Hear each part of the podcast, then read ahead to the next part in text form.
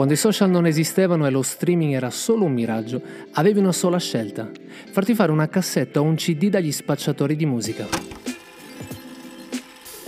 Passavano in rassegna le loro collezioni e ti procuravano canzoni che avrebbero potuto salvarti la vita o più semplicemente svoltartela. Se la fortuna era dalla tua parte, riuscivi anche a trovare qualcuno che ti parlava di quelle canzoni e le spogliava lì davanti a te. Fortuna ora è tutto più facile. Io sono Fernando Rennis e questo è Cassette, un podcast che parla di canzoni. C'è qualcosa di più banale delle dediche d'amore? Quante frasi sono state abusate nel corso dei secoli? Quanta retorica? Eppure c'è un dandy occhialuto che ha scritto la più bella dedica d'amore di tutti i tempi. Nel 1986 esplode il reattore numero 4 della centrale nucleare di Chernobyl.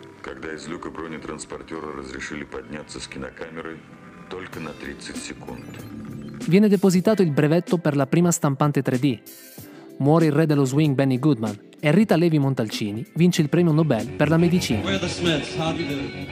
Sul fronte musicale, nel 1986 i Metallica pubblicano Master of Puppets, i Queen A Kind of Magic, Eurythmics Revenge, e poi ci sono gli Slayer, Peter Gabriel, i Sonic Youth, gli Alphaville, i Ramones, Paul Simon con la sua Graceland. In Inghilterra gli Smiths danno alle stampe il loro capolavoro, The Queen is Dead.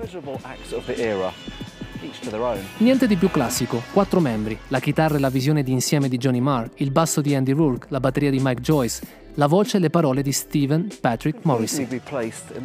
Gli Smiths nascono nel 1982 e dopo una manciata di singoli pubblicano l'esordio omonimo e il seguito Made Is Murder. L'immaginario della band è un collage in cui trovano posto la tradizione pop inglese, Oscar Wilde, la delicatezza dei fiori, i film in bianco e nero. Per il terzo album, gli Smiths decidono di isolarsi in una vecchia fattoria del Surrey. Lì, isolati e immersi nella campagna, l'ispirazione colpisce e in pochi giorni la canzone che darà il nome al disco è pronta.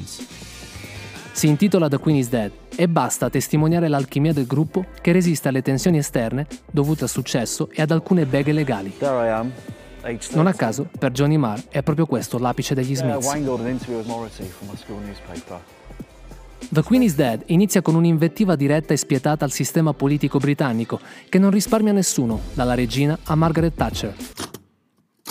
Il disco segna il punto più alto della band sia sul fronte musicale che su quello testuale. Le penne d'amore di Morrissey in I Know It's Over, la sua ironia arguta in Cemetery Gates e il suo rapporto conflittuale con la critica e il pubblico spiattellato in Big Mouth Strikes Again sono articolate in testi geniali in cui la sua vena poetica si intreccia con riferimenti letterari. Ora so come si sentiva Giovanna d'Arco mentre le fiamme salivano sul suo profilo romano e il suo Walkman iniziava a sciogliersi, canta Morrissey, il cui amore per Oscar Wilde passa attraverso i suoi testi, le foto che lo ritraggono coi libri dello scrittore irlandese, i videoclip in cui la faccia di Wilde fa capolino nelle magliette indossate dal cantante e ovviamente in una copertina come quella del singolo Big Mouth Strikes Again. North's traditional industries. Unemployment tops 3 million. for Chiude the Queen is Dead, una 19. canzone agrodolce che ti strappa via il cuore e lo getta in fondo alla strada. Quando Johnny Marr suona per la prima volta una bozza di There is a Light That Never Goes Out, si trova faccia a faccia con Morrissey e quest'ultimo non osa interromperlo per non rovinare la magia che quegli accordi creavano. Marr confesserà, non mi ero reso conto che sarebbe diventata un inno, ma quando l'abbiamo suonata per la prima volta ho pensato che fosse la più bella canzone che avessi mai sentito. Morrissey aggiunge, ci sono tre versi nella canzone che non riesco ad ascoltare perché sono troppo personali. È come se qualcuno mi colpisse con un martello. Ma la voce di Morrissey a inizio canzone è una piuma, volteggia, leggera e malinconica. Ci chiede di portarlo fuori, uscire insieme dove c'è musica e vita. Non vuole tornare a casa Morrissey, non importa dove, ma ha bisogno di continuare a stare in giro. There is a light that never goes out è un viaggio in auto per le strade di una città.